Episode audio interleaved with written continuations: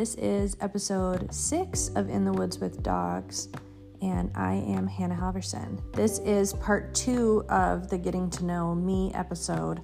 Um, in the first episode, we talked about how I became a dog trainer and kind of the evolution of all my dog training businesses until I got up to Common Ground Canine. Um, and this episode talks more about my evolution as a dog trainer, switching from force free training to balance training and all the things that came along with that. And with me, I have Keely Lindler, who is a client and friend of mine, and she is also in charge of this podcast and in charge of keeping me on a schedule and um, having better organization skills than I do. So it is her goal in life to keep my episodes on track and under an hour. We did go over in this one. Um, we had to cut it a couple of times. We were sitting out on her patio at her apartment, and a couple times people walked by with dogs or with other people and we're talking. And so I would just stop the recording and we'd pick it up again once they were out of earshot. So, again, always a little rough around the edges, but full of great information and fun.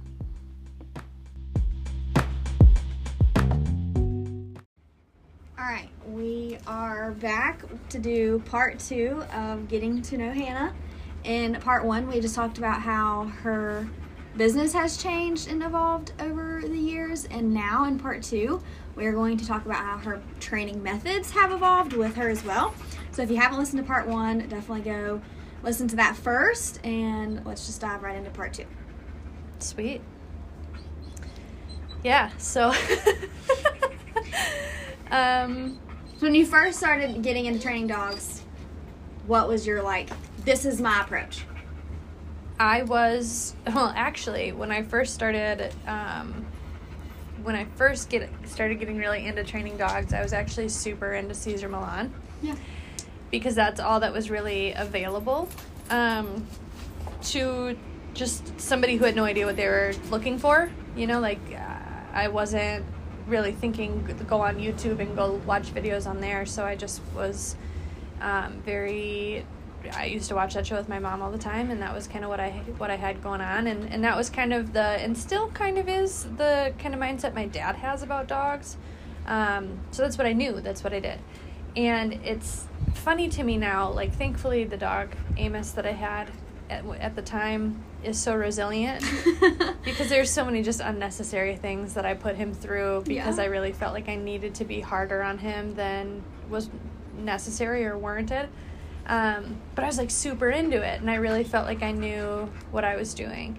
And my best friend at the time um, actually went to Utah for a five week, that seems wrong, um, a long like internship where um, at Best Friends Animal Society in Utah. That's a big shelter down there. And she was in the orientation and she they were talking about training and they were talking about clicker training and she having no like she's not a dog person. They've only ever had cats growing up and she had cats and she liked my dogs but she wasn't really like she wouldn't go out and get her own dog probably.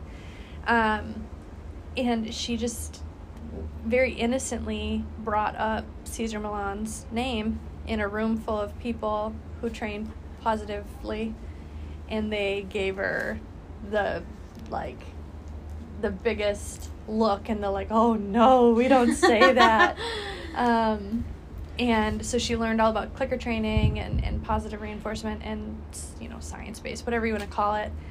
And she came back and she's like hannah they don't like him. And i was like well they're wrong you know like i was all in my own little bubble of like no they're wrong they're wrong. And she's like no seriously just google it. And so i googled why do people hate Cesar Millan? And started learning about positive reinforcement training and had a big aha moment. And she taught me what she knew about clicker training and I started doing more research about that. And so I I swung all the way to the other side and was very very adamant about force free methods and and uh, I don't even know what people call it anymore, but um, clicker training. I was very into clicker training and, and all that. And I felt really bad about some of the stuff that I had done with Amos and just unnecessary. Like it. it Like, were just- you using tools to train Amos? No, I was like old school choke chain Oh. gang. And like so it was just I mean it could have been a lot worse, but and it was only for maybe like the first 6 months that I had him. But it was things like um if he wouldn't drop something, I would just take his lip and fold it under and press up against his teeth until he opened his mouth and took it out. And um one time and just like overcorrecting him with really poor timing. Yeah, Just yeah. like and making everything much more egotistical than it needed to be. Like I remember one time taking to him to a dog park. He was three years old when I got him. So he was young and, and spunky.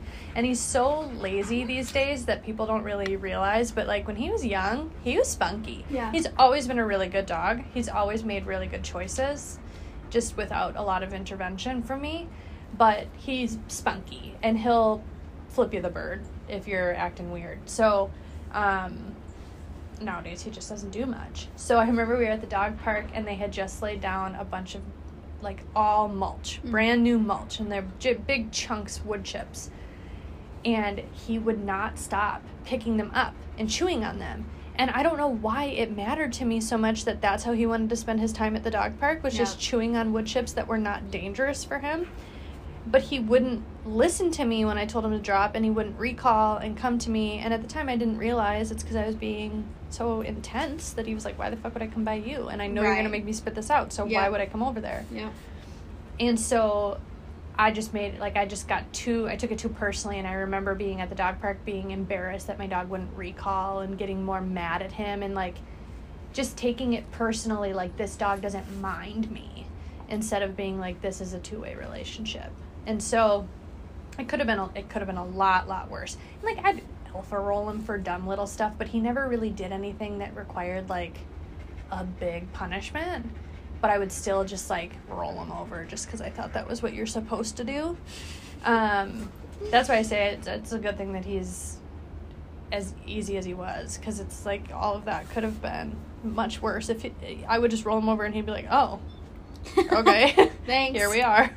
He didn't take it too personally. So then I swung to the opposite side and I was for maybe like three and a half ish years. I considered myself a force free trainer. So when you were at re- volunteering at the animal rescue. Yep, yep. I was I was doing it all without prongs and e collars and um, all clicker training. Were you seeing success? I did. It took me a while to find a groove, um, but I did see. I did have my own little rhythm, and I, I had stuff that worked. Um, and I still to this day don't necessarily like discredit force free training. For sure. I just think that in order to be a really good dog trainer, like to stand out as a really good dog trainer, you just have to be really talented. And I think that just is more so for force free trainers. I think it's just, I do think that there are things that are just easier to do with balance training. I would agree. And so, to be a really, really good force free trainer, you have to be really, really creative. You have to be extremely patient. You have to have the ability to um, see what's going to happen and prevent it from happening. You have to be able to prepare for it and oh, and like proof the crap out of all your stuff. Yeah. You know, like even now, Kamikaze just got up a little bit, and I just ticked her once on her e collar, and she laid back down Right. and that's a very easy way to just proof it but if i hit if i didn't have that option i would have had to you know i'd have to train more to prepare her for sitting on a patio like this Right. where she's never been before and bring her out like i couldn't just bring her out and say here you are lay down i'd have to work harder to get to this point Yeah. and and the the thing that really what I've come to realize in hindsight is I just I think some people their brains they can just wrap their brains around force free training better than others. Yeah. Like some people just think that way. Mm-hmm. And and they are willing to shoulder more of the weight of the training process so that the dog can have a clearer, cleaner, less stressful experience. So I did see success. I definitely hit some roadblocks. There were there were definitely some dogs that like looking back now, I wish that I could have just put a prong collar on them. Yeah, and you would have made more headway probably. Yeah, and I, I, I think about those dogs a lot. Of like, at the very least, all I really did was nothing. You know, like I didn't make anybody worse. Right. Which I think that, I think that if you're gonna come into being a dog trainer, having no idea what you're doing, and just winging it, kind of like I did. At least I started off with force-free methods, so I didn't. that is true. You weren't just hitting I, dogs on I a wasn't just like I like. There's a lot of ri- there. There's a lot of risk in in you have to you have to be very good with e collars and prong collars to make them as versatile and as subtle as they can be. And if I would have never learned about force free training and I would have come off of my Cesar Millan kick and you would have given me that same kind of or and I would have stayed in that same kind of egotistical mindset Mm-hmm. of dog ownership and you would have put a prong collar or an e-collar in my hand, I think I would have done some damage Yeah. because I didn't know any better. Right. And so I do think that it was very important for my journey to go through the phase of being force free. Yep. The other thing that I, I credit being force free for so long for is I, I understand stress in a way that I think a lot of people that that don't don't have like like I said, there's good dog trainers and then there's just dog trainers. Like there are really talented dog trainers that are really good at reading dogs, and then there's people that just know how to go through the motions. And I think the people who just go through the motions, you can tell when somebody is lacking the understanding of stress signals and how stress builds in the body and how to actually truly read a dog. Um, and so, at least going through the, the phase of being force free, I learned all of that stuff. Right. I, I learned all of the things that I laid down. Okay, we're back. We had to pause because there was a a woman and a child and three dogs walking by, and I just wanted to be prepared in case. and they were talking, and so They were talking were- like they were going to want to like see the dogs. So, yeah, and they were probably gonna say if they were to walk past us, they were probably gonna talk to us. For sure. And so, but they ended up turning around, and it was actually kind of funny because they were like, "Oh, there's a dog. Oh, there's two dogs and a person. Okay, let's just turn around." Good choice they made. And I turned around the corner, and they had three dogs, and so they just, my dogs aren't gonna move, but they don't know that. Um, so, anyways, I think that having the the science that force free trainers put a lot of effort into learning behind me being a balance trainer makes me a better balance trainer. Yeah. Not to say that balance trainers don't have science behind what they do, and there are definitely individuals who pay a lot of attention to the science.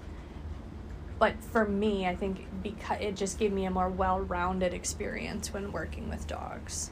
Um, so I do think that I'm I don't regret that in Yeah. any way. Um, there are clients that I think that I could have helped more Yeah. if I was willing to use tools Yeah.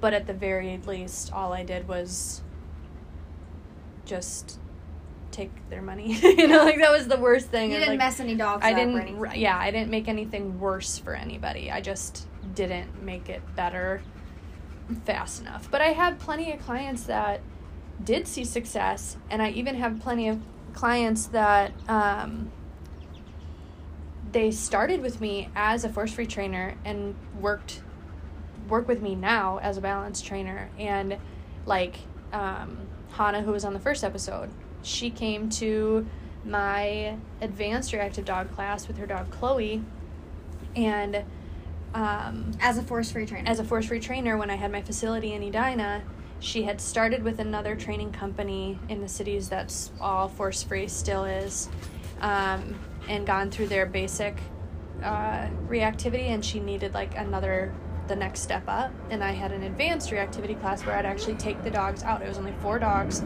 in the class, and once we got them kind of acclimated to each other, then we would like go on field trips. Yeah. And so it was what would bridge the gap between class and real life right. and she needed that and so she came and i have pictures of her um, and chloe being in that class and being like 20 feet away from other dogs because that's as close as she could get and now we pull Chloe out to be a distraction for reactive dogs.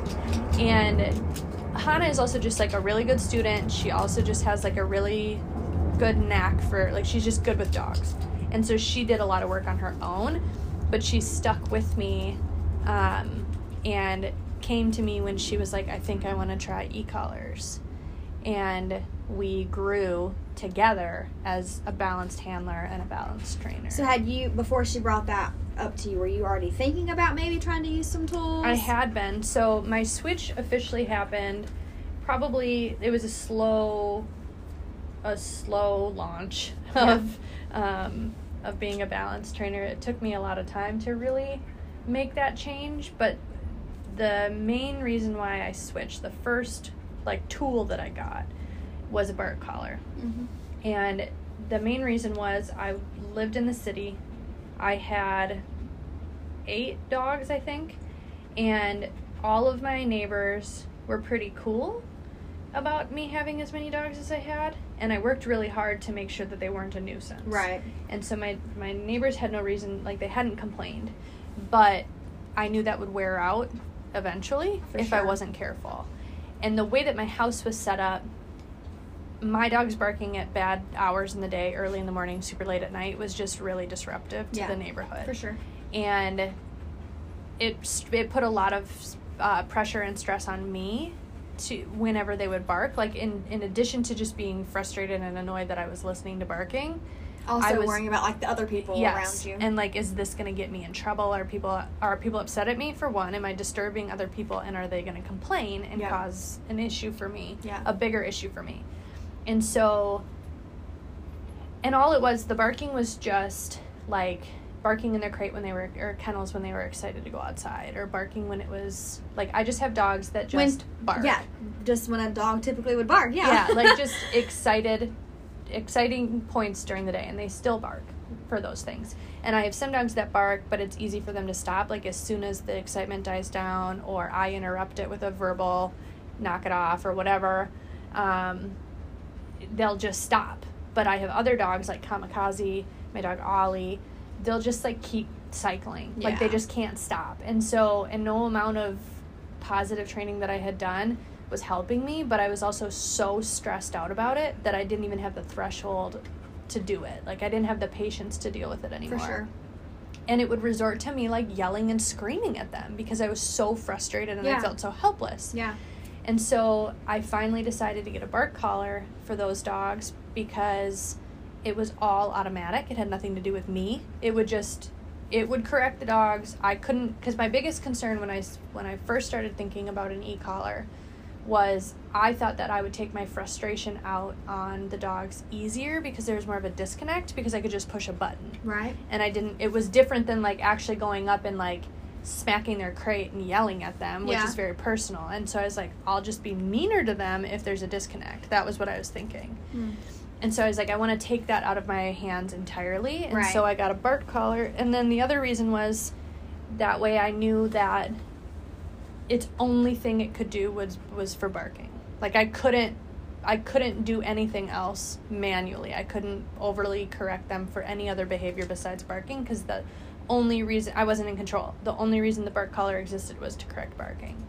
And so I got it. I ordered a couple collars just for the dogs that needed them. Did a ton of research on which model I should get. And when I got the box from Amazon, I cried.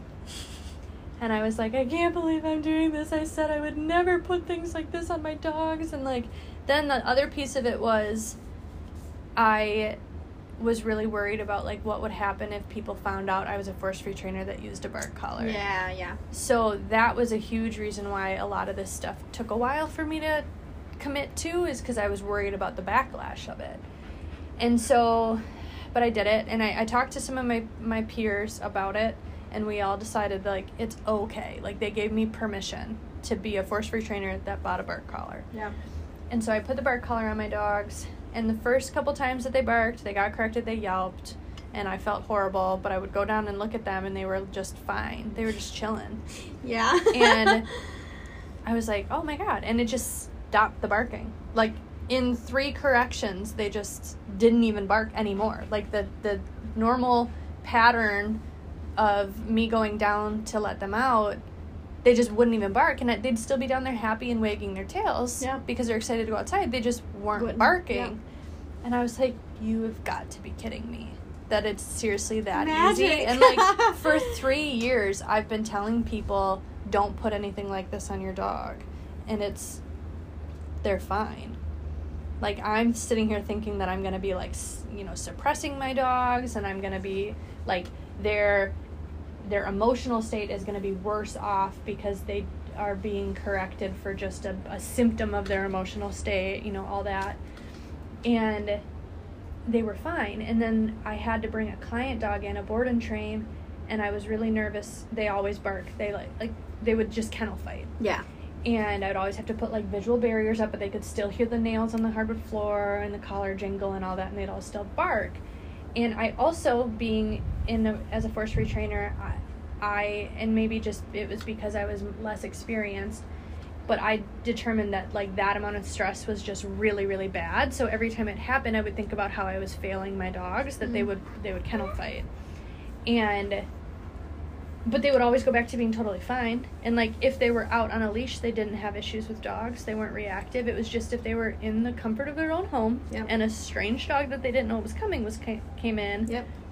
they would have words about it. And the second the dog was in the crate, they stopped caring. But at the time, I was like, my dogs are reactive. This is dangerous to their mental state. I'm not being a good enough dog trainer because my dogs get so jacked when they see other dogs. And then I was worried about like, well, I don't want to put the bark collar on them in that moment because what if they associate the stress of not being able to bark with the dog and then they're not going to like dogs and it's not going to solve that problem that they get really stressed out when a dog walks in the house. And I was like, I I am still just like super stressed out about them barking at all, so I'm going to do it. And sure enough, I walked the dog downstairs and they just looked at it like, "Sup, dog?" Like they weren't sitting there trembling like, "Oh, I want to get you but I can't. I'm not allowed to bark at you but I want to." They were literally just like, you know, relaxed body language, wagging their tail. They got up off their beds, but they were like, "Hey, dog," because they had big five by five by six kennels down there, so they had like plenty of room, and they could see. It was like I could see their whole body. They weren't in a crate, and they were fine. And then she, Kamikaze, when she was younger, she realized she could jump my four foot fence. Mm. And the first couple times it happened, I, you know, she came right back. It wasn't a big deal. She was maybe like nine months old. But, and nobody was out. She would, because I had one dog that would jump the fence just because he could. And he would literally just go to the other side and sniff around. He wasn't like trying to run, Run away. away, yeah. He just physically could jump the fence and it didn't even phase him or he didn't consider that he shouldn't do that. And so she'd follow him. But when she would go over there, then she'd be like, I'm free. And she'd Yeah. cause a ruckus. Well, my neighbor across the street, I lived like on the top of a hill on a corner, and these people were a little bit below me and across the street. And they were walking their dog. They didn't have a fence. So they were walking their little, they had like some kind of small white dog. And they walked him over to my side of the yard to go potty, but they were s- still on like the little section of yard that's technically like you couldn't be mad at somebody for being in your yard. Right, right, They're right. still like her feet were on the road, but her dog at the end of a Yeah. six foot leash was in my yard. Right. And I was on a hill, but all my dogs started going bonkers because this dog was down the road from them. And she jumped the fence Mm. and started like, she was nine months old. She was just being, you know, she was just being a puppy, but she was circling the owner and scared the crap out of the owner. Yeah. And um, so I jumped the fence and ran over and grabbed her. And, you know, again, nine months old, didn't have the best recall on her. So I just had to, like, stop the woman from moving until I could mm-hmm. get my dog. And it was a whole thing. And she didn't do anything, but it scared the crap out of her. And I, I don't, she's a German Shepherd. That dog was really small. It just scared me enough to be like, that cannot happen. Yeah. Like, that woman could easily call and report me for having a dog at large. That's a severe consequence for me. This can't happen again. And even, you know, that's the selfish consequence, but like that poor woman was terrified. Right. This is a giant German Shepherd. And then she did it again once when this guy was just walking down the alley. So on the other side, because again I was on a corner, so on the other side of the fence line was the alley. She jumped the alley and she was just like, "Hey, dude!" to this guy, but she was wearing her big "Do Not Pet" collar, and she's a giant German Shepherd. So, So this guy was, was, like, oh, petrified. oh my gosh, yeah. and I was like, "She's friendly," you know, like that came out of my mouth. Like, shit, don't be scared of my dog, but also like, you know, you're just very self aware of of in that moment. So that's when I decided I either needed to install an invisible fence Yeah. or I needed because it wouldn't be safe for her to be out there on a long line sure. or a tie out. She's Yeah. a nine month old working line German Shepherd. She'd break a leg, and I tried that, and then I tried like heightening my fence with additional wire fencing, and I tried a visual barrier with some windscreen, and she could just she figured it out. Yeah. And either way, she still would just go over, and she would only go over. Atticus would go over because he felt like it. She would only go over if there was somebody else on the other side of the fence, which Yeah. made it more dangerous. Yeah. Um, so that's when I decided either I need a invisible fence again that would make it automatic and I would not be involved in that process For at sure. all, or I needed an e-collar at that point. And so that's when I got the e-collar. And we had a horrible first experience that involved a lot of crying because she jumped the fence. I didn't know enough in that moment about e-collars to know about like When to correct or well, my timing I understood because I was a force free trainer, so my clicker training skills come in handy. I'm I have very good timing, um, but I didn't know about increasing the level Mm. for a higher Oh, arousal right, right. situation. And so we were just playing in the backyard trying to like find a baseline and the neighbor's dog came out and he was behind a fence, but she jumped the fence and was fence fighting. And I didn't I was just like I had a Dogtra ARC at the time and I think it goes up to 128 and we were just like in the backyard trying to find a baseline and so I think it was at like 15 and I was like ah 15 like desperately like ah, I don't want to push the button but I'm going to. And it didn't phase her and I climbed up to like 67 and she was yelping and spinning in circles and like you know scratching at her neck and I don't have a gate on that side so she had to come all the way around to the front and eventually and I just kept like hitting her being like come on come on just do it. And she turned around and came back and she got in the backyard and she just sat there like what the fuck was that? And again only like nine months old. And i just started sobbing. I was like i'm so sorry. I didn't want to do that to you. And the neighbors were watching. So it was like a whole scene. Makes it worse. it was a bad first first introduction to the e-collar. Um, and it's just because i didn't know what i was doing. And i just got stuck in a moment of like well shit this is when i need it. Yep. But i wasn't ready for it so those were the two things that like pushed me into i need something different to solve these problems and she did stop jumping the fence so that worked um, so it did solve that problem. I did solve my barking problem. Um, and then I started saying, like, okay, I'm only. Oh, and then we were training for Mondio Ring at the time, and, and Mondio Ring is challenging for a dog like her um, because.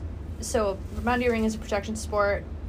The, the decoy or the bad guy um, wears a full bite suit and most instead of the sport that they train for well i can't really say they train for it now we haven't trained for it in probably eight months but um, that we have had been training for igp it's not just a sleeve so full bite suit and um, they just train dogs differently because it's it's primarily a malinois sport and malinois just respond a little bit differently Yeah. to um, bite work.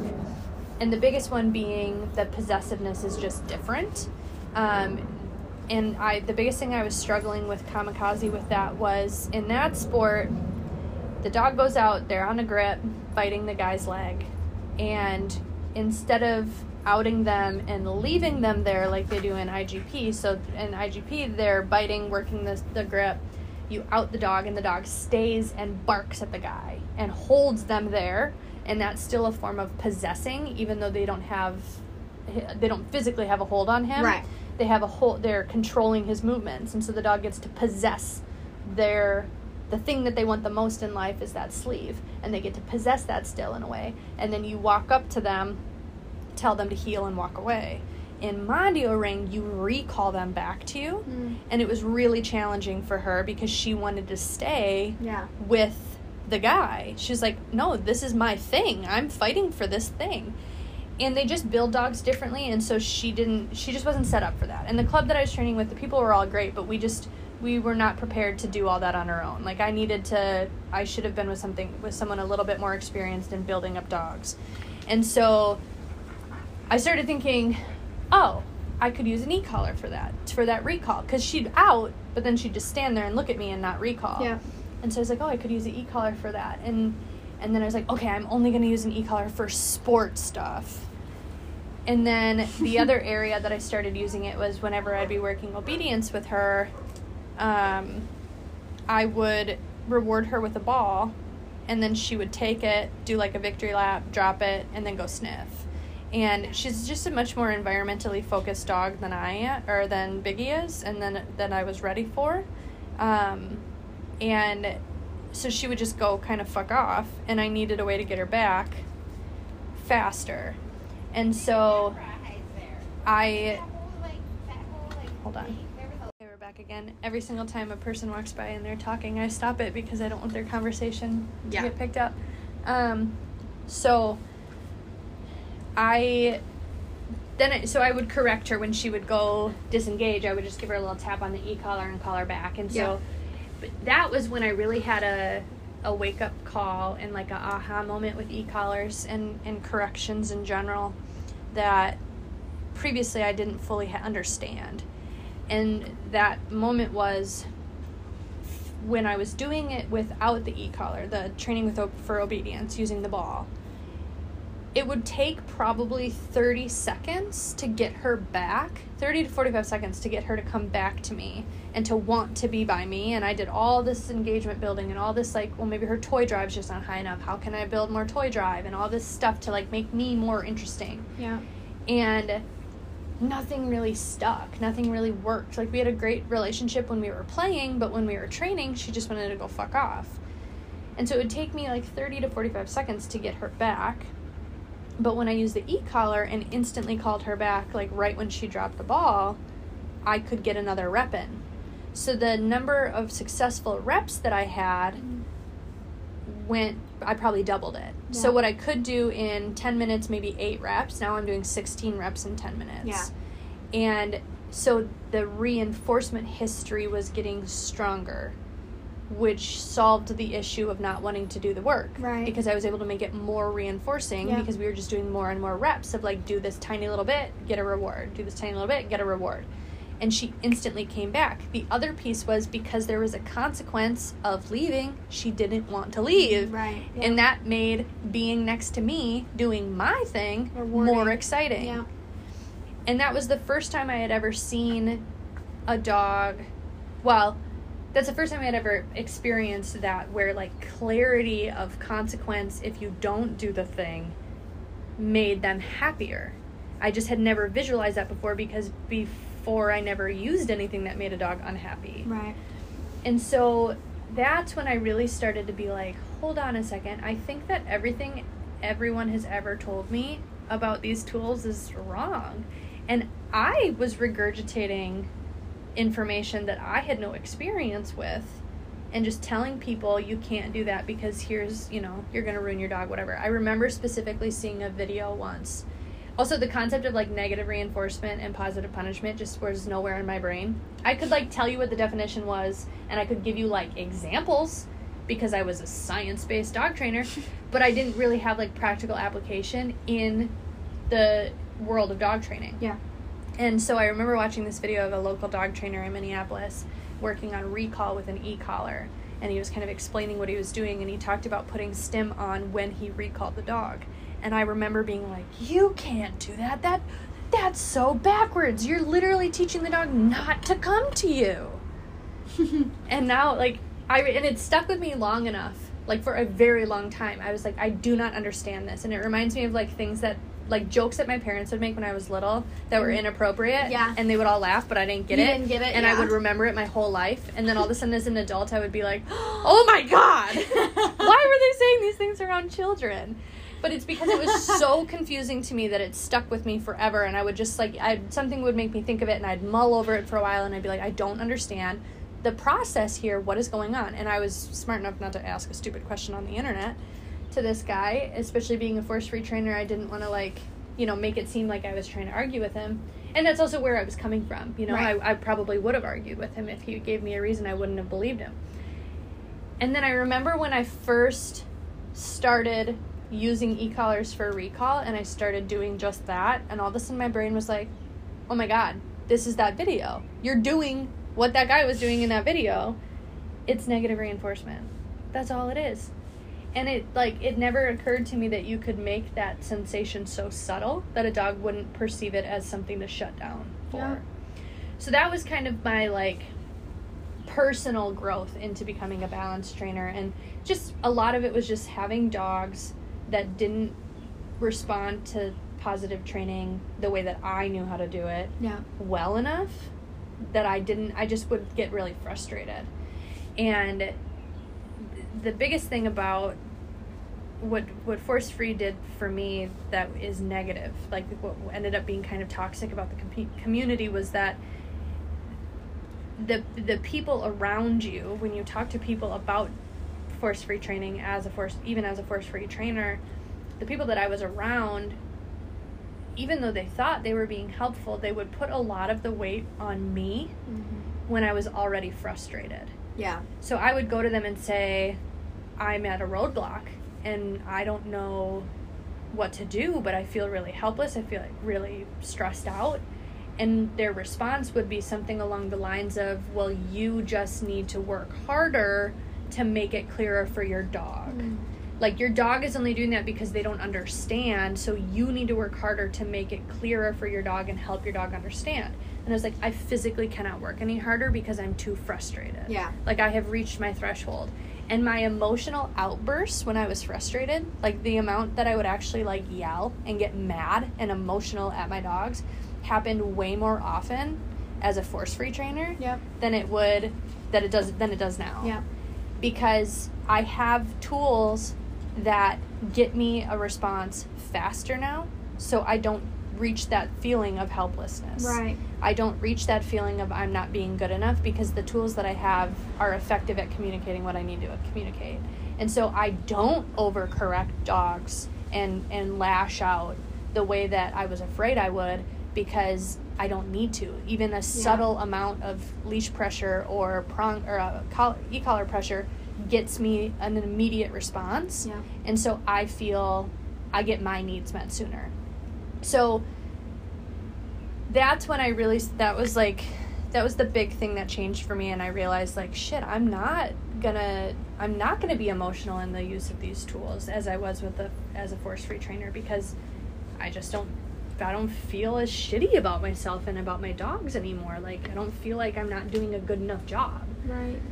and I also just so I got into dogs like Kamikaze and Bauer, where there's I, there is no way that Bauer could have and like I usually don't like when people say stuff like this because like I said in the beginning, I think that force free training can be done really well. Yeah. It's just harder to do it really well. For sure. And it gets even harder when you have a dog like Bauer Yep. you would have to work so hard to do things with him force free. They Yeah. can be done. All dogs can learn force free. They really can. It really just depends on how well you can teach those things. Right. And not everybody has that skill set. And I, and it's not even a skill set thing. Like I have the capability of learning. I It's just don't patience. want to Yeah. And and I and to me to me it is more important to me that my dog has a good quality of life now and and someone might argue like well you're being less stressful in your learning process you know there- eh, with errorless learning whatever they're they're not experiencing stress during the learning process but for me it's more important that that dog can be off leash because of the type of dog that he is. He needs to be able to be off leash. He needs to be able to range out. He needs to be able to go hunt. And if i had to take four years to get there right. he would be a really hard dog to live with and a long line isn't enough for him you know. So uh, when i got into dogs like him i really had to think about that was like i remember when i got him i was still technically a force free trainer and a lot of people were like are you going to train him force free? And i was like you know what? If it comes to it i'm open to an e-collar. Like that's what i would say all the time. Didn't even really know what i was saying at the Right. time but i was like i'm open to it i'm open to it. But it took me a while to get to that point with him. And I remember when I put it on, I still remember I didn't use it well, but he figured it out, and we figured it out, and we stumbled through it together. Um, and now that dog can and can have a very nice quality of life, and I have a real I have great control over that dog, and I get complimented on it a lot with people that know that breed really well, um, and have seen Bauer work and how driven he is and how aggressive he can be they're impressed that I was able to break through with him. And I just don't think I would have been able to do it force free. I don't Yeah. think he would be happy that way. Yep. Um, so that was a big thing for me, but it took a while for me to be comfortable using them with clients. Like I, I did for a while say, like when I initially got a bark collar and all that, I was my business partner at the time.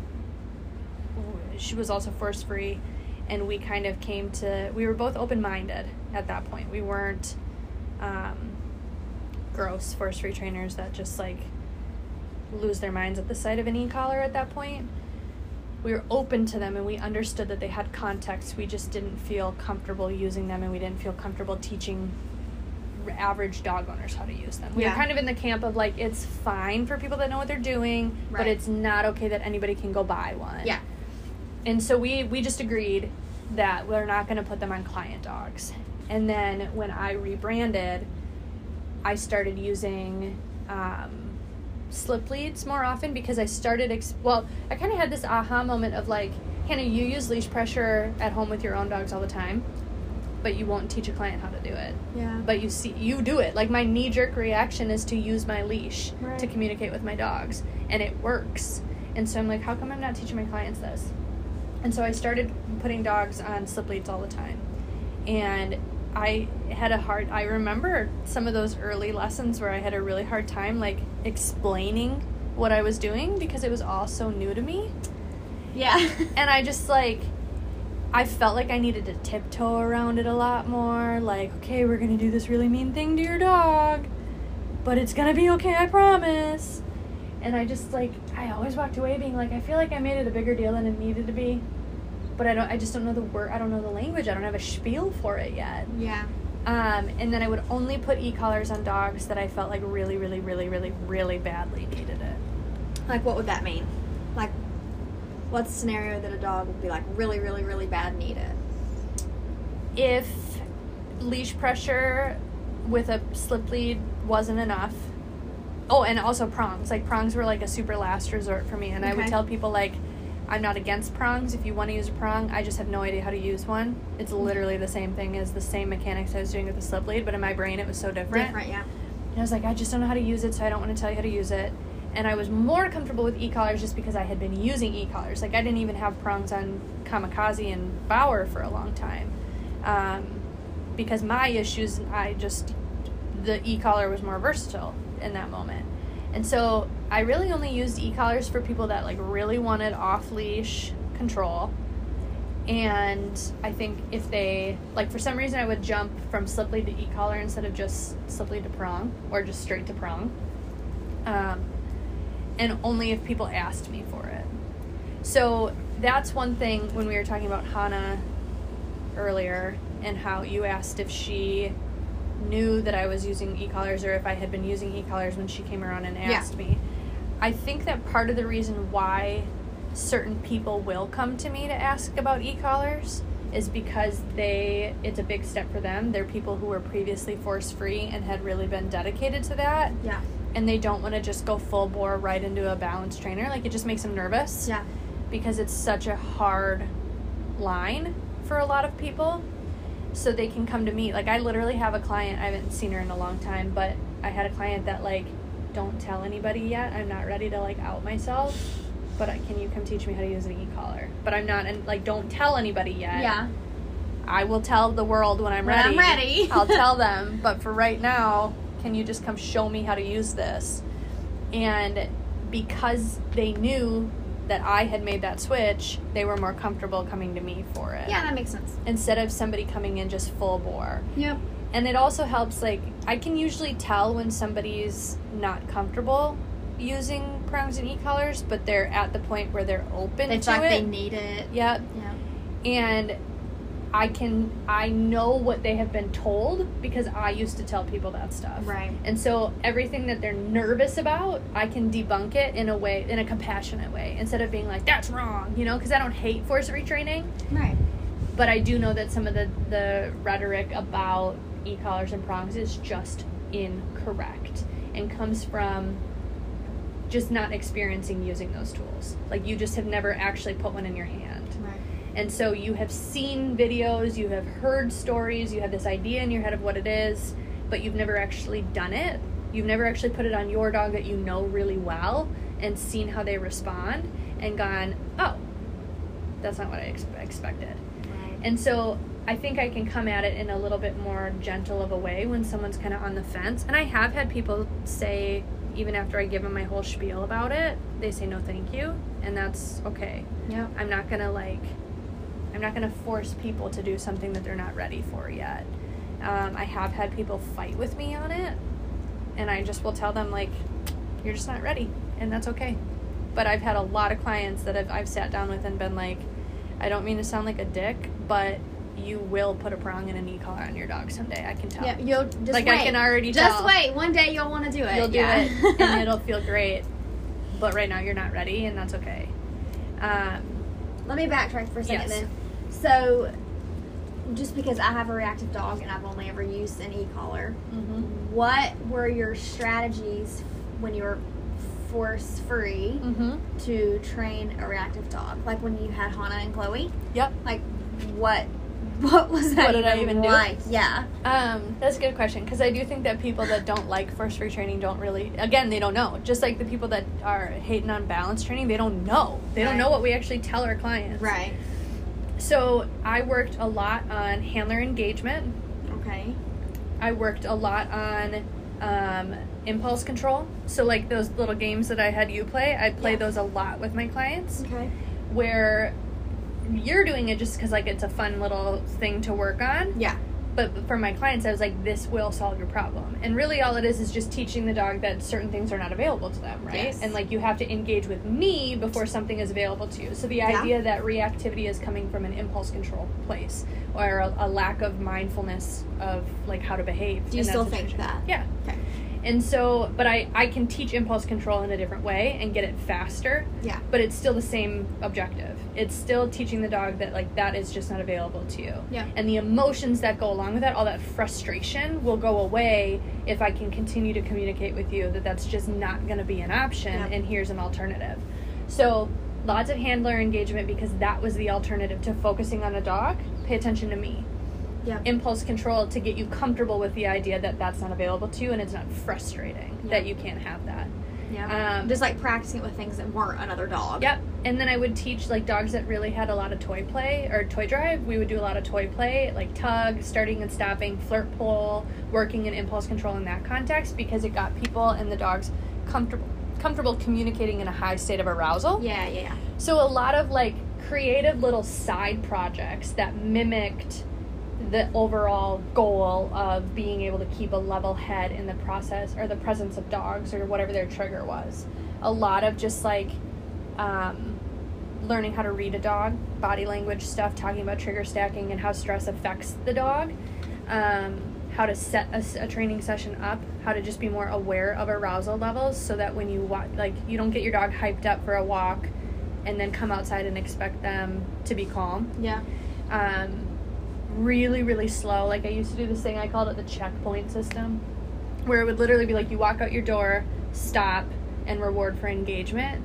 But I would make people wait for engagement because I wanted it to be a default behavior, and so people would get really bored with it. That was like my number one struggle with people is I was like, no, just wait, because like the dog would come out and they would just stare out Right. into the space Yeah. and you just had to stay there until you got like a good rhythm of them realizing like oh we're not moving forward so i guess there's nothing else to do besides look at you and get food and then they would eventually start doing it more often. And then you would give them a like your heel cue and walk a short distance and do it again like at the end of the sidewalk there. And work on engagement. Like now you can see all of this information. Work on engagement. Then we would go to the next point. So it'd be like checkpoint a checkpoint b checkpoint Yeah. c. And just break it way down for both the dog and the handler. Um, and just like little like leash management and redirection maneuvers. Like I would practice people doing like emergency U-turns. So when you see a dog coming your way, like how to get your dog away from that trigger really quickly. Um, what else? Oh, and then engage, disengage. So a lot of people still do that, and I don't think it's necessarily wrong. I think it's it sets a dog up for a really good foundation um, of using tools, but it can also be we can also run into issues with it. So basically, the idea that when you see when the dog sees a dog, that becomes the cue to check in with you. So we would. Right, This yeah. is where it would get really confusing for for people sometimes, but we would click every single time the dog saw a dog because the clicker is paired with food and Correct. food always comes from you so you would build a hey look at me without having to say hey look at me so we load the clicker up as a, a, a recognizable cue as soon as the dog would notice another dog and we would watch the dog the dog's body language and so we would see the dog we'd look down at our dog and as soon as their little ears went up and their eyes you know they just like boom i see a dog. We'd click. And they'd look in, at you if you were an appropriate distance away and you'd feed them. And then they'd look back click and you'd feed them click feed them click feed them click feed them until all of a sudden the presence of a dog means engage with me.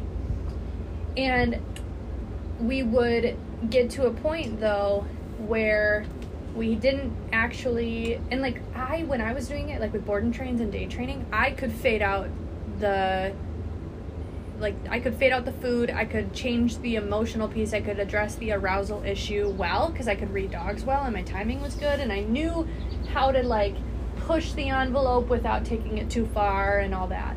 And so I could get a dog to a point where they were calmly engaging and disengaging. But most people were having a hard time replicating that piece of it. And so what would end up happening is they would still this is like what happened with Archer.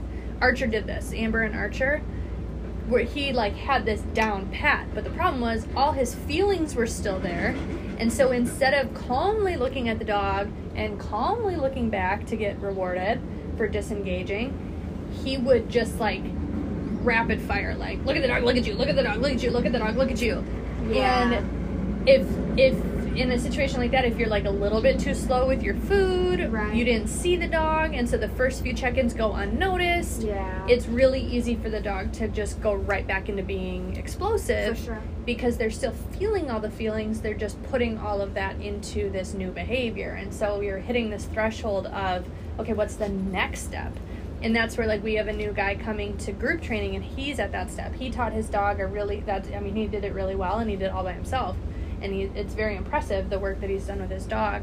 But his dog's in that phase and now we're pushing the envelope of like okay let's give him less feedback. Because how do you get to the point where you're simply just neutral around the dog? How do you get to the point where it's no longer like okay we see a dog it's still significant and i have to do this behavior in order to feel better? Right. how do we get to the point where the dog just doesn't even have the like you don't even have to feel better because you just didn't even feel like shit in the first place and so we'll just kind of now expose the dog to other dogs and you can see him like desperately looking back at his owner like give me feedback. What should i be doing right now? And we're having to kind of rip the band-aid off of like you just exist now. Um, so that's i just had to i had to overwork it and i had to really come at it from because when you're a force free trainer and you don't have uh, have tools that'll effectively stop arousal in its tracks you have to avoid arousal at all costs. Yeah. And that's just really challenging with certain dogs. There's some dogs like like bauer.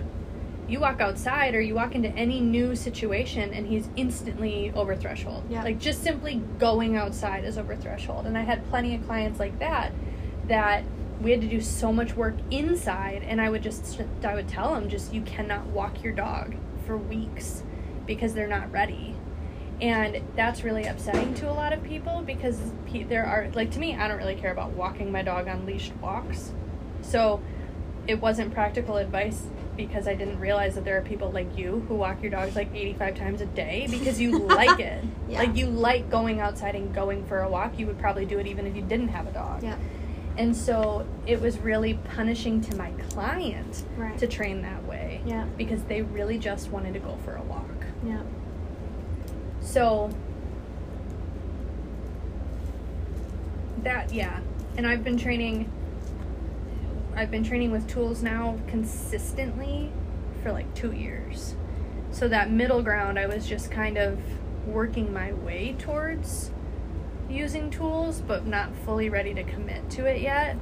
But also just because the way that I like to learn things, I just had to do it. I just had to do it long enough with my own dogs and with a couple client dogs that I felt like I was it was okay that I experimented with them um, to figure out the rhythm and figure out like what is my philosophy for using an e-collar. Like how does Hannah Halverson introduce an e-collar to a dog, and how does Hannah Halverson teach the use of prongs? How do you introduce an e-collar? I've always kind of been curious about that because both of my dogs were trained on an e-collar by someone else, not Yeah. me. I know how to use them now, but I get asked a lot by Yeah. people like, "How do you condition a dog to e-collar?" And I'm like, Yeah. "I don't, I don't know actually." So the first step that I take is to condition the dog to understanding physical pressure at all. So a lot of dogs are just not used to tactile communication Yeah. as a form of communication. Right. Like they have experienced a tight leash, they have experienced you touching them, but they haven't been taught that that is me trying to communicate something to you and we, we need to engage in that moment. Right. Um, and so, whether with a slip lead or a prong, I will first teach the dog tightness on the leash, plus me saying something to usually sit, because most dogs, by the time they come to me, already know how to sit. Yeah. By the time we're teaching them leash pressure, they have already been taught how to sit. Like, I'm Right. not doing this with eight week old puppies. Right. Um, so I teach them tightness on the leash. I say sit. If they get confused, I show them how to sit. I help them. We do a few reps, and then pressure comes off. Yep. So they learn that that pressure is not mysterious and out of nowhere. That pressure serves a function. It's just communication. And I, I find that dogs respond much better to leash pressure because it's it's very physical. It's very obvious. That's coming from me. Yeah. Like they can feel that directional pressure and that leash is there. It's tangible. Whereas an e-collar comes out of nowhere, and so they don't really know what it is right away. So, one method that some people will do, and what I thought was correct when I first, and maybe it is if you know how to do it a different way than me or you're just better at it than I am, but you'll read that you need to like find a baseline with the dog. So, a lot of these e collars, like good brands of e collars, have 100 or more levels, which Yeah. means they can be super subtle. And so, you have to find the level where your dog even acknowledges it in the first place. Yeah. But what I found trying that is like when I did that with Biggie the first time, we got all the way up to 75 before he even noticed it. And by that point, he was yelping Right. because it was startled him. And what I realized was it's such a novel sensation that most dogs that are not really like jumpy dogs just don't even pay attention to it. Yeah. Like it just doesn't even bother them enough to really notice it. And I'm great at reading dogs' body language. I can tell when a dog is feeling an e-collar and when they're not. So it's not like I'm sitting there and he's telling me I'm feeling this and I'm like, "Oh, I must not be feeling it. Crank it up again."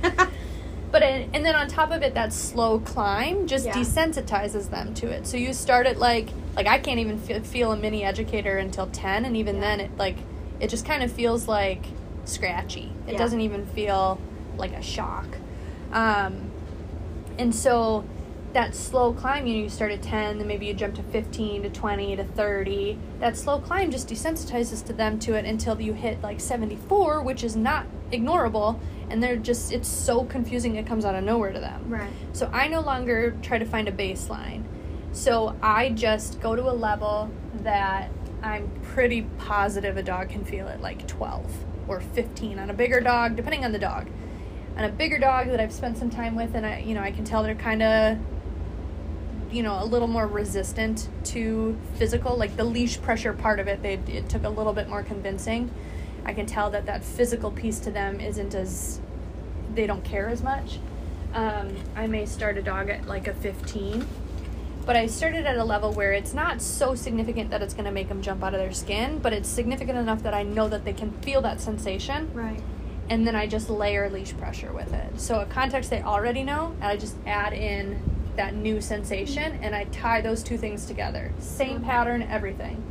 So I again, I put the collar on them, and I tell them again, sit, use leash pressure, use e-collar pressure at the same time. They sit, both of those things turn off, both of those pressures stop.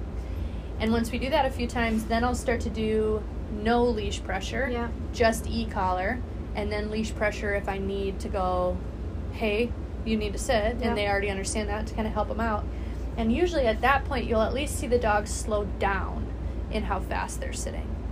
because now there's just something new and it's standing alone that they're not like shit what is that and they're like they're not scared of it but they're just like hold on and a little distracted so they kind of like turn their head back a little and they you can just their ear might rotate back to kind of feel that's you know just to tell you that they're feeling that sensation and you immediately show them leash pressure and and sometimes i even just guide their butt down too and i say sit again. So that there's no time where they're sitting and wondering what is that sensation. They just Yeah. immediately know Yeah. same thing as we did before with the leash.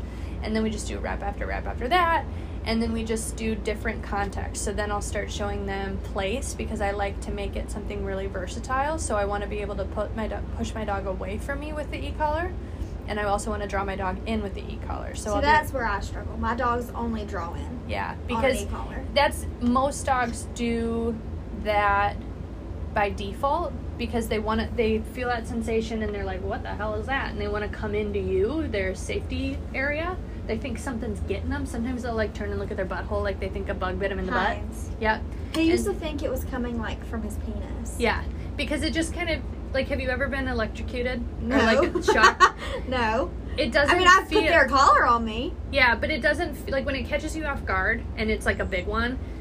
It doesn't feel like hot fire like you expect it to. Yeah. You just all of a sudden like like one time I picked up an extension cord like where two connect two extension cords met Yeah. and it was sitting in like I mean not even a centimeter of water mm.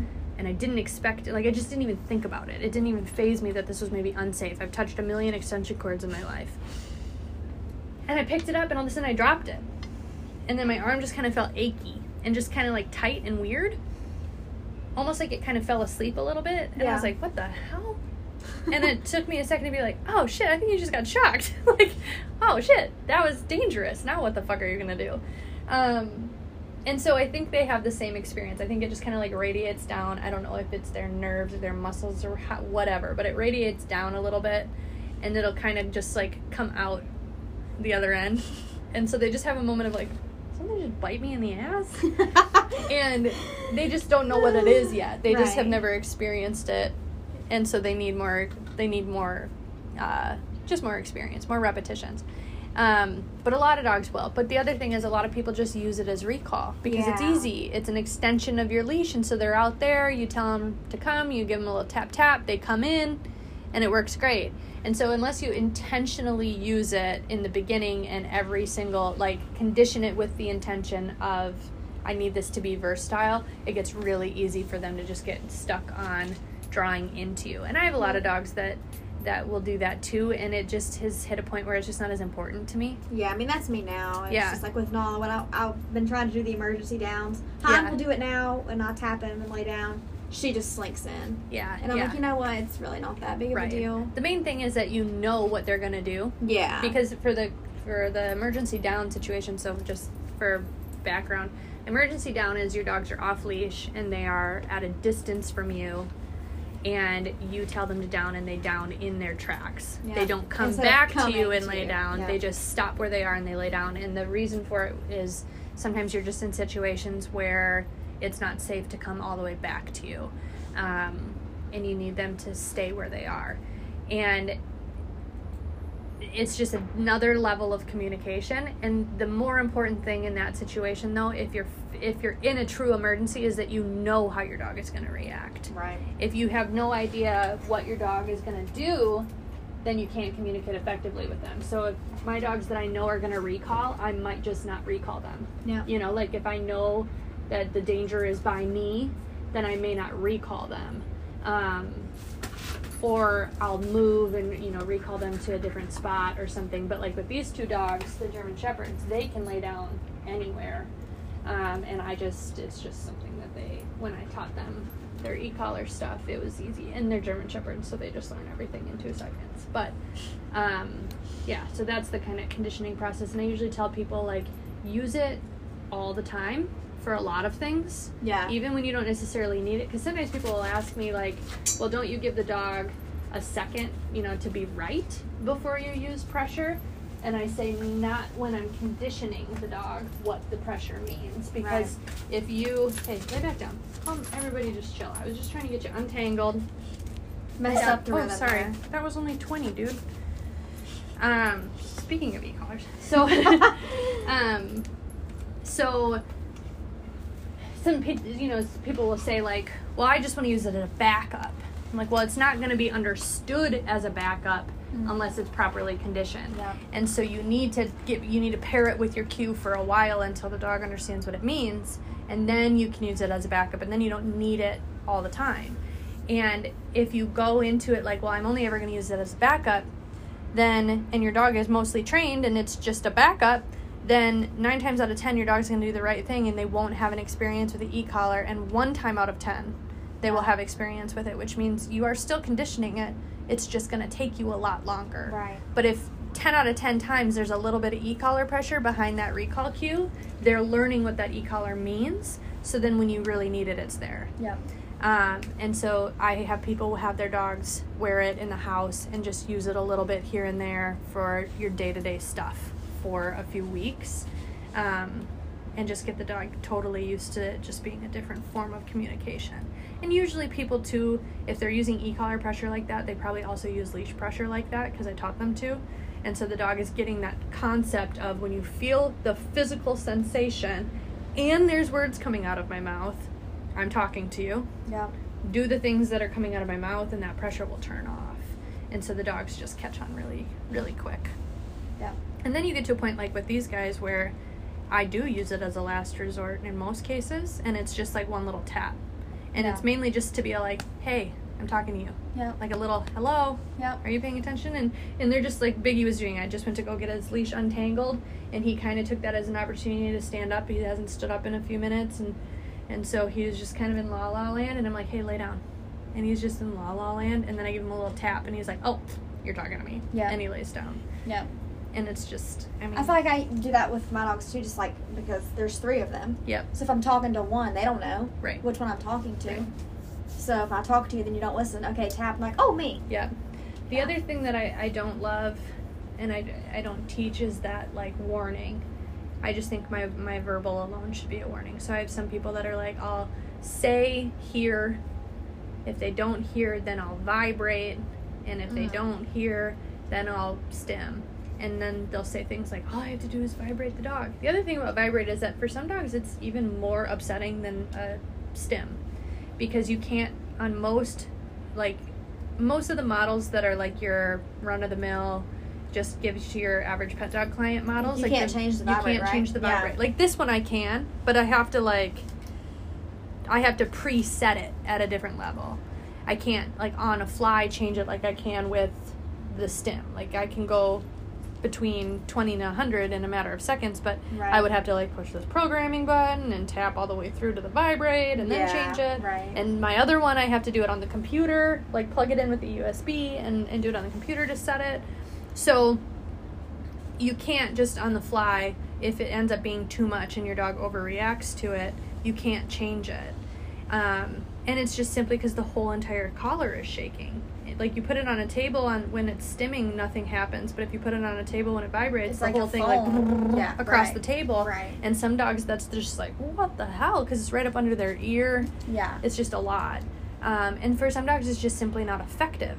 And so what ends up happening is your verbal loses its its power because you say here, and they blow you off, and and the ten seconds it takes for you to go, okay, I'm gonna you know vibrate you. They blow that off, and then another ten seconds until you stim them, and then another ten seconds before So they much time actually has come. passed. And that whole entire time, they're self reinforcing. Yeah. So they're out there, and with certain dogs, it's not the end of the world, but with like a dog like Kamikaze, she's very aware. Like she's not trying to flip me the bird, but she's just very aware of how much room she has to respond to things. And so if I recall her and she's sniffing, she heard me. She's not an idiot. She heard me. She's just not coming back. Nala. And so if I give her too much time, then it discredits that word. Yeah, what you asked, That, yeah. And it's it's not from like a macho place of like I'm in charge, you have to do what I say because I'm your boss. It's from the place of like if I want you to know what words mean, they have to have a definition. Yeah, And sure. they have to have a timely definition. And so if I say here and you don't hear, then what is that word? Yeah. What does that mean? And what is our relationship and who am I to you? And then if we are in a situation where I, you really need to come, I can't bank on that happening. For sure. And so it's just very important to me. So I don't like to climb like that. And I don't like it when I hear people say, like, oh, uh, the other thing is, I don't like it when I say, oh, all I have to do is pick up the remote. And some dogs just learn.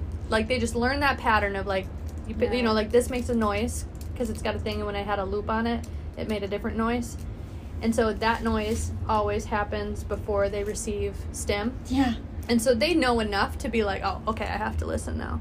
But they're not like cowering. Right, right. And I do have some clients that have said to me like, "Oh, all I have to do is show them the remote, and they'll run in, into the other room, and they'll or they'll go in their cradle. They'll do, they'll do what I tell you." And I'm like, it's not really the emotional response that I want them to have. Yeah, no. So you're not.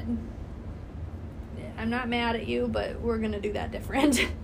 and some people really just don't know. When my dogs see it, I think they are excited because Yeah. they're like, I'm about to have some freedom. Yes. Yep. when I, when my dogs see the collar, they do. Um, I don't have any dogs that shy away from putting the collar on. Mm-mm. Most of them either don't know what it is at all because I don't use it that often, Yeah. and they're just neutral to it, or they'll like Bauer will literally run up to me, turn around so his back is facing me, and sit so I can lean, reach in front of him and collar him up. Um, Kazi will like shove her head into it because I used to have the kinds that were like a bungee loop. Yeah, yeah. Now I have a bungee, but it's a snap, so I go around their neck. But be- when I used to have the bungee loop, I would just hold it out and she would jump into it. And so now every time I go try to go put her collar on, she jumps into it and like, stop moving. so they want to have it put on because it's just like grabbing a leash. They, it's just part of their normal, their normal get up when we go out places, and so they're they want to get it on. Yep.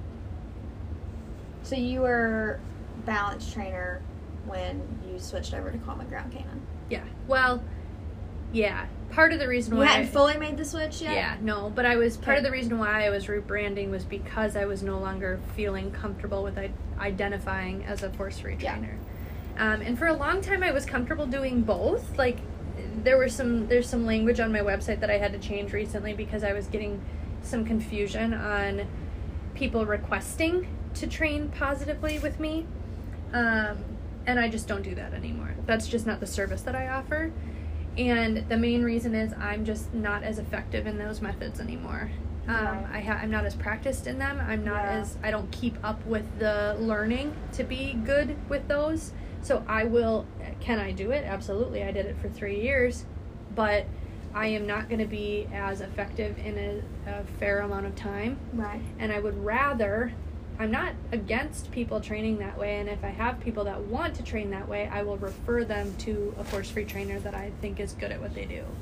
And sometimes that confuses people cuz they're like they'll say like, "Oh, you can't," or like, "You hate it so much that you won't even touch it." And I'm like, "No, I just want my clients to be successful." Right.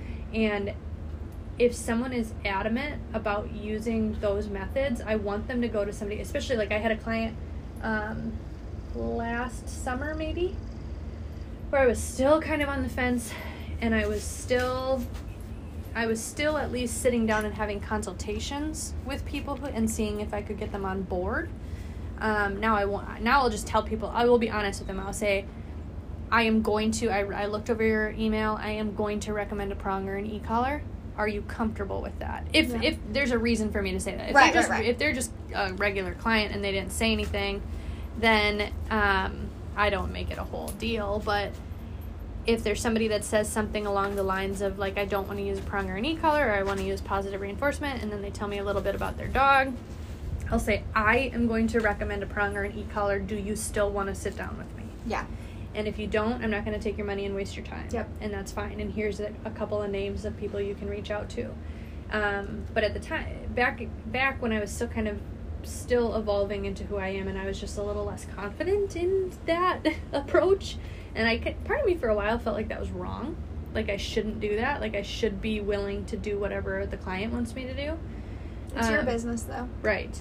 And that's the conclusion that I came to. But I had this client with a dog aggressive pit bull. And they had, for one, just the wrong perspective on that dog. Like, big time wrong perspective on that dog. And we sat down for a consultation. And I really, I really just should not have even met with them. It was just a really uncomfortable consultation for a number of reasons. We just were not the right match for on many reasons, like personal and professional.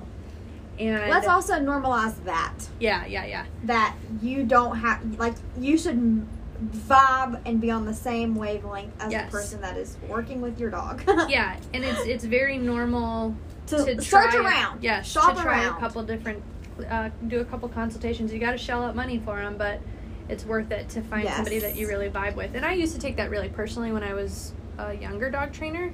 When people didn't call me back after a consultation, I used to be like, "Oh, I'm a bad dog trainer. They didn't like me," and I'm like, "No, that doesn't mean I'm a bad dog trainer. It's just I'm not their dog trainer." And somebody out there might say literally the exact same thing that I said. But it just felt different. but it just felt different. It hit them different. It was explained to them differently. Yep. and it just it landed. And i would much rather that person work with that trainer than work with me and have it be a struggle. Yeah. so we sat down and i i you know i explained to them why their dog their pit bull was dog aggressive and why this pit bull was different than the pit bull they had before that wasn't dog aggressive. I made i made it very clear that like this is not a dog that i think is going to meet your goals and expectations of being a dog park dog you know we went through all that and i said i will not train this dog unless we are using a prong and e-collar because this dog has the potential to be so dangerous that I do not want my name Yeah. anywhere near it unless we are using tools that I know can can stop and control that dog. Yep. I do not there want I do not want there to be any gray area on what your expectations of how this dog behaves around are about how this dog behaves around other dogs. And I said I I understand if that's too much. You don't you really like these were people who really didn't want to use prongs and e-collars like really really it wasn't even a question in their brain. Um, and I said think about it take and I explained how I use it. I explained why, and I was very, I was very compassionate. I felt, um, in how I explained it and made room for them. You know, I didn't come at them like you have to do this. Your dog is bad. Right, like right. you're gonna fuck your dog up if you do anything else. I was just like, this is why this is this is important to me, and this is why I believe this to be true. And here are the facts. Here's what I will do. Here's how we will introduce it. Here's how it normally looks when I do that with other dogs. Um, I even asked, like, are you comfortable with me trying a slip lead to show you what leash pressure looks like? And they, they weren't ready for that step yet. Um, and I said, take your time. You don't have to give me an answer right now. Go home, sit on it, talk about it, do some more research if you want. Let me know what you decide. If you decide you want to work with me, let's do it. If you decide you're not ready and you would prefer to use positive methods, I'll give you a list of trainers in the area that I think will be more more effective for you in that way. And they ended up coming back and saying, Thank you so much for your time. Thanks for, you know, like, thanks for trying with us, basically. Thanks for, you know, telling us everything, but we are going to go another route. And so I gave them a list of other trainers. Um, and that's fine. I would much rather do that. Um, but I've also had clients that walk into the consultation and they didn't expect me to say, let's put a slip lead on your dog. Or I had actually, my favorite one was I walked into a lesson with a client that had I hadn't seen in a long time, we had a good relationship, but I hadn't seen her in a long time. And she was really smart. Kamikaze, quit licking your butthole so loudly. Thank you. um, she was really smart. She was re- like she really knew her stuff about her about dogs, but it it just wasn't. It was almost like she had like a paralysis of like I know these things to be true, but they're not actually playing out in front of me. But I'm Mm. so stuck on knowing these things to be true that I can't change Yeah. but I then she couldn't even see that what she was doing was not changing her dog's behavior at all. And she, around COVID times, she contacted me to do a lesson, and we met at a park. And I remember driving there, being like, "She doesn't know that I don't train like that anymore. She thinks that I'm my. She thinks I'm old Hannah." And I'm gonna tell her that we need to. This is when I was like really big into slip leads, and it's like we got to use a slip lead and we met and we had a good rapport already so that helped and i was like i think we got to do this and i explained it to her and i said here's why i think this will help and here's why i think it's going to be the next phase for you And she was like, okay. And I said, are you, and we talked a lot. Like, we beat it to death. and I said, are you ready for me to put it on her and try it? And she said, okay. And we did it. And the dog had a hard time adjusting. A lot of dogs do, especially if they're used to having an owner that, in the name of positive training, will wait the dog out a long time and will give the dog a lot of leeway. This was a dog that I could tell was just very practiced in waiting out uh, their owner and, and just like like dogs can't be bratty, but just a little bit bratty. You know, like they just they know that they can run their owners Yeah. over, and there's they just have learned that the things that their owners say just don't have any definitions or hold any weight. There's Yeah. no consequences for standing here and pretending like you didn't hear them say that Yep. Um, and they will help you like a lot of handler help. So like if they recall or like if they redirect and ask her to come in too close they won't tighten the leash but they'll back up and like make a you know kissy sound and all that or lure with food. And so the dog just holds out and waits for that additional assistance that makes their life easier. But there's no consequence of you have to do this. And this dog was severely reactive to the point where like their quality of life was just so shitty and so the dog had a, a little bit of a meltdown because all of a sudden they were not able to just ignore me anymore. Yep. Like I had something that would make the behavior happen. And I was calm and I was kind. But it was this, it was simply just that I'm not used to somebody being on my ass so well.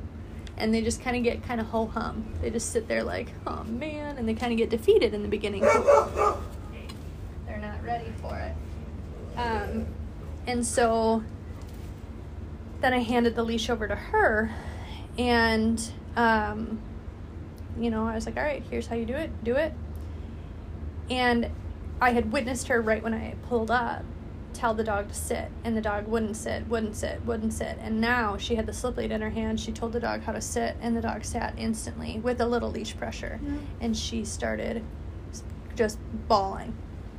And I was like, what? And she's like, I have never had this much control. I have never felt like my words held weight. Yeah. And all of a sudden, she realized that she had been shouldering all this weight of, I need to feel in control of my dog when I go out in public because it makes me feel unsafe walking this dog that I don't have control over. And it's a good sized dog. And I don't think the dog would have hurt another dog, Yeah. but it's still that lack of control of like, my dog is completely unpredictable to me for the most part. And, I can't control it. and I'm at the liberties of the dog. right. Yep. Like we go outside and it is the dog's walk. And if she's gonna bark, then I'm fucked and we're we're just stuck here and I can't turn it off. And I'm sitting here feeling helpless and people are looking at me and it's this whole thing. And I don't have control over the situation. And all of the sudden she had that ability just to make what she needed to happen happen. And it was groundbreaking and that was a huge like i'll always remember that moment because that's exactly what i want all my clients to feel like it's like you can walk out the door and you can own that walk and it doesn't need to be like this you know macho i'm the boss i'm the alpha it's just like i get to decide where we go Yeah. because it affects me more in the long run i'm a human being if my neighbors get pissed at me because my dog's barking at their dog That matters to me. That not matters you. to me. You're a dog. If Yeah. you get off leash and you harm another person or a dog or a child, that is on me. That doesn't really, you are not aware of those consequences. I am. I need to be able to say sit and heel and recall and all that and have my words be heard so that we can have a good time and both of us feel safe. And that is what being able to give tools to my clients has done for me and my business. well, good. Yeah, I think we've gone over the hour. we have. That's okay. Yeah. I'm trying to keep her Keep me Shorter. in check a little bit. not as long winded, but I think this was good. I don't think there was any tangents or rambling, so Nope. it was, was good. awesome. It's very, very good. And I think now everyone, part one and part two, understands more about you now. Now part three can be all about my dogs. Yes. people yes, like my that dogs has to be a part three because if you miss out on part one, she has five million dogs. Five million. no, I have nine. Kind of ten because I have a foster, but yeah. All right. The end. Love you. Bye.